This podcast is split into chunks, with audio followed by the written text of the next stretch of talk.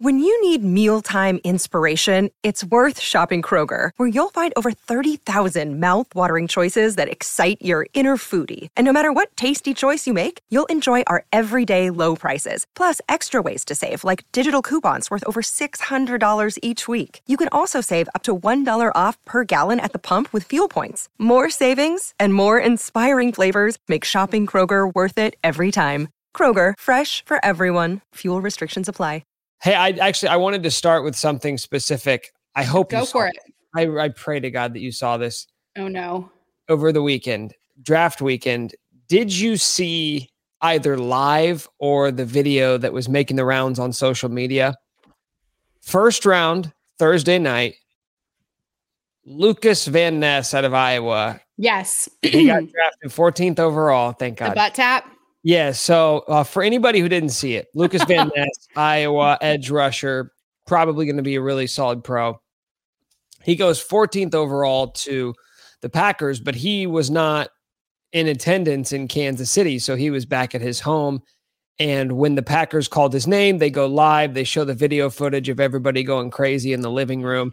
And you know, those moments are so awesome because everyone is just sort of standing up looking for someone to hug.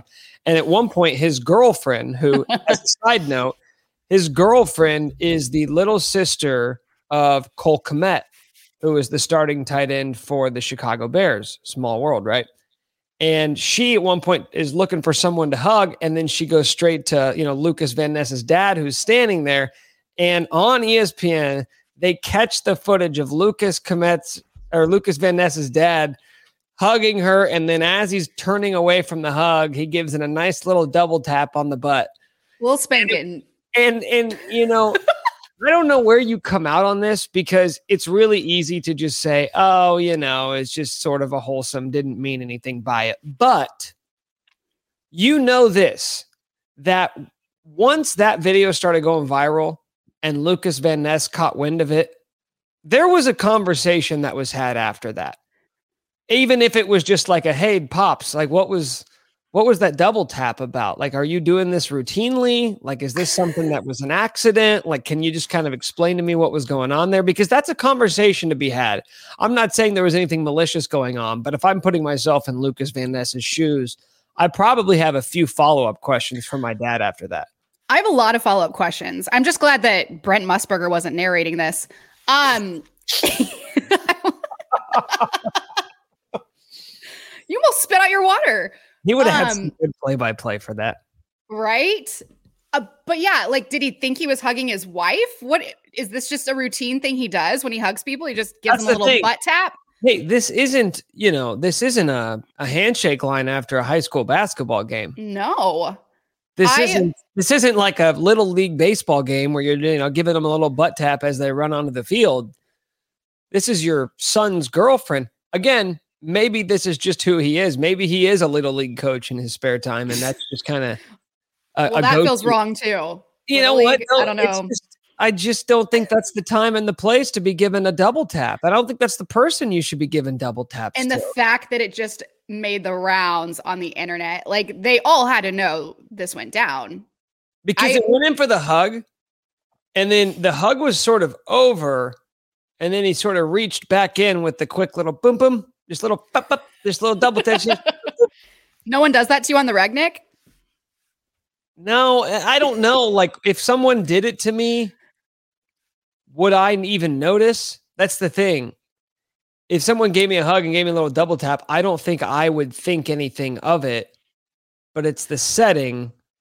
You the cameras, national television, and and it's the father of the again, he's probably a great guy. I'm sure there's nothing weird going on there. But again, when it happens on television, there's probably a conversation that comes after that moment. I'm always hugging up here, and I give the tap on the back. You always go high on the hug, no matter who it is. Yeah, it'd be weird to go low. I feel like is that what guys do? No, but I'm always. How tall are you? Five five. Okay, so your average height for your average height for a girl, right? Yeah. Is that is that about average? Yeah, five four, five five. I I, feel like guess I don't know. I feel like I'm shorter. well, I feel like it's normal for the taller person to go high. Interesting. The taller person can't go low because then the shorter person has to reach up higher.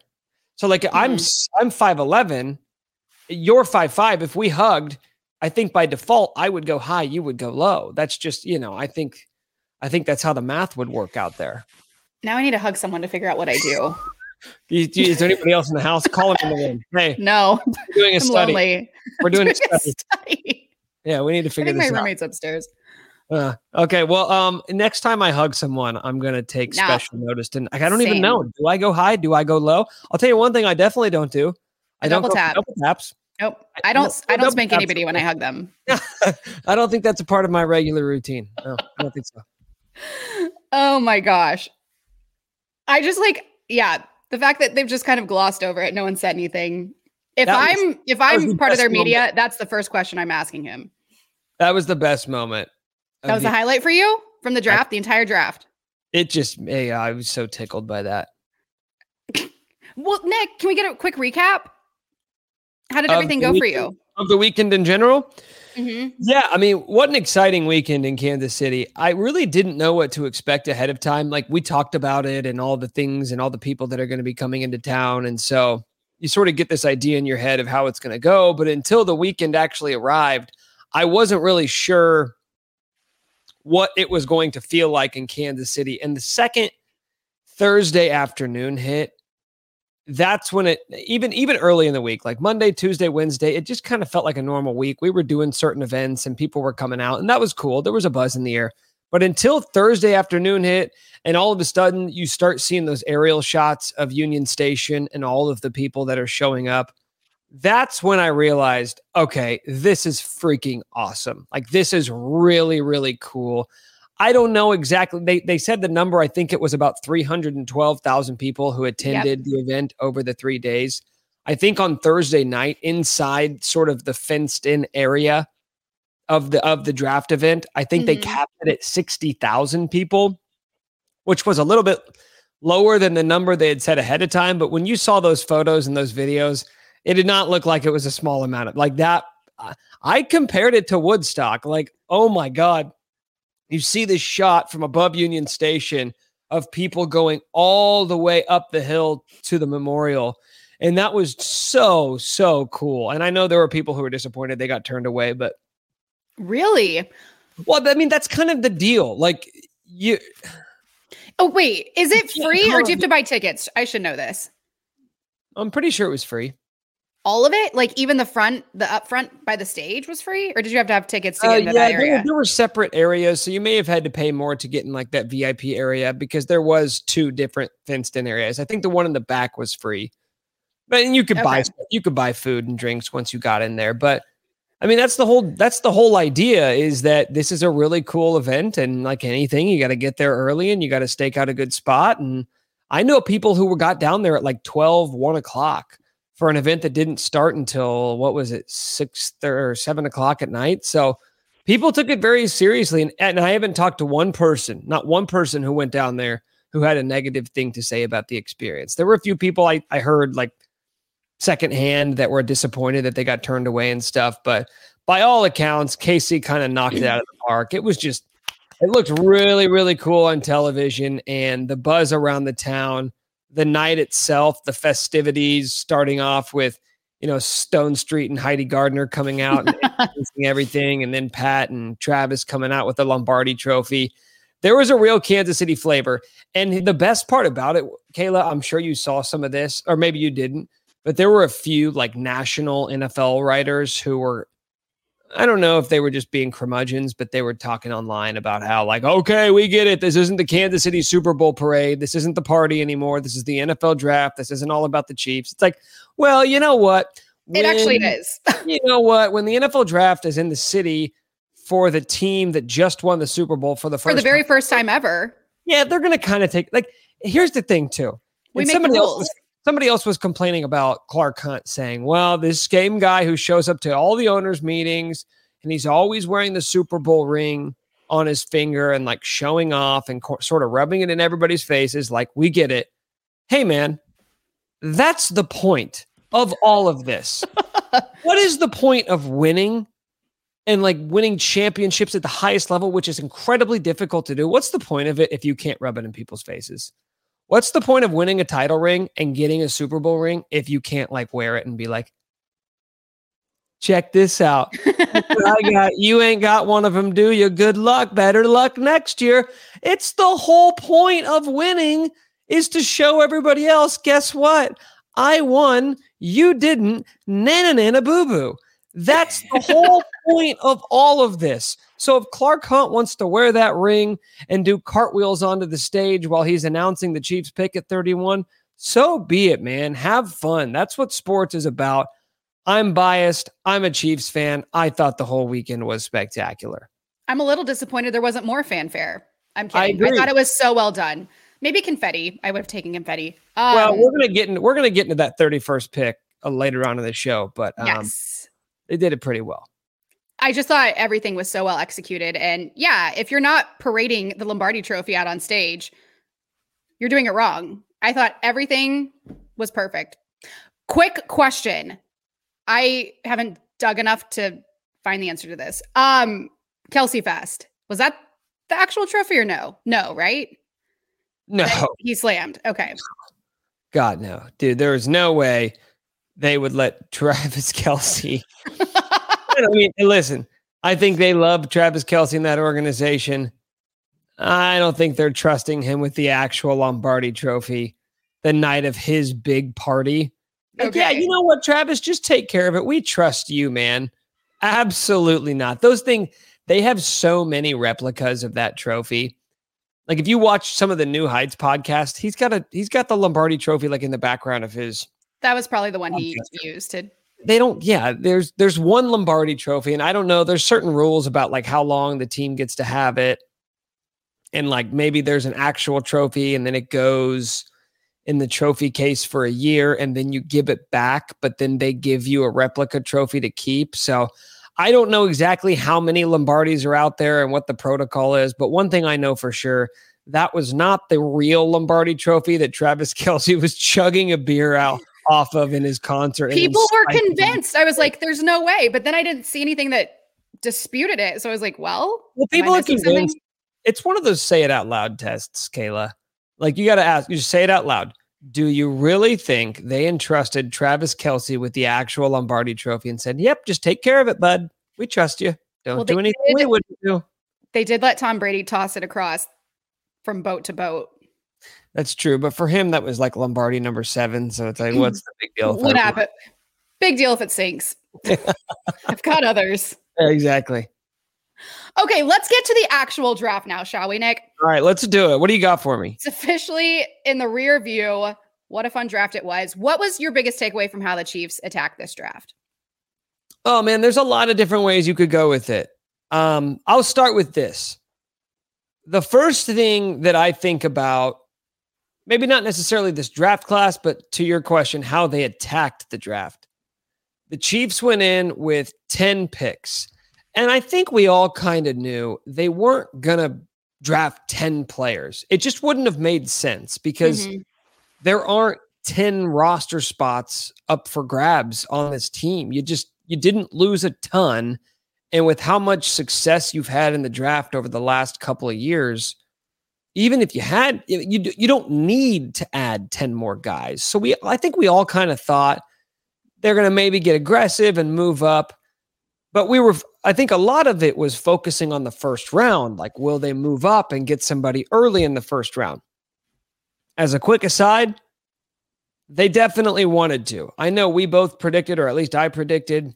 I can't remember what your final call was. I thought the Chiefs were going to trade up and, and draft Myles Murphy.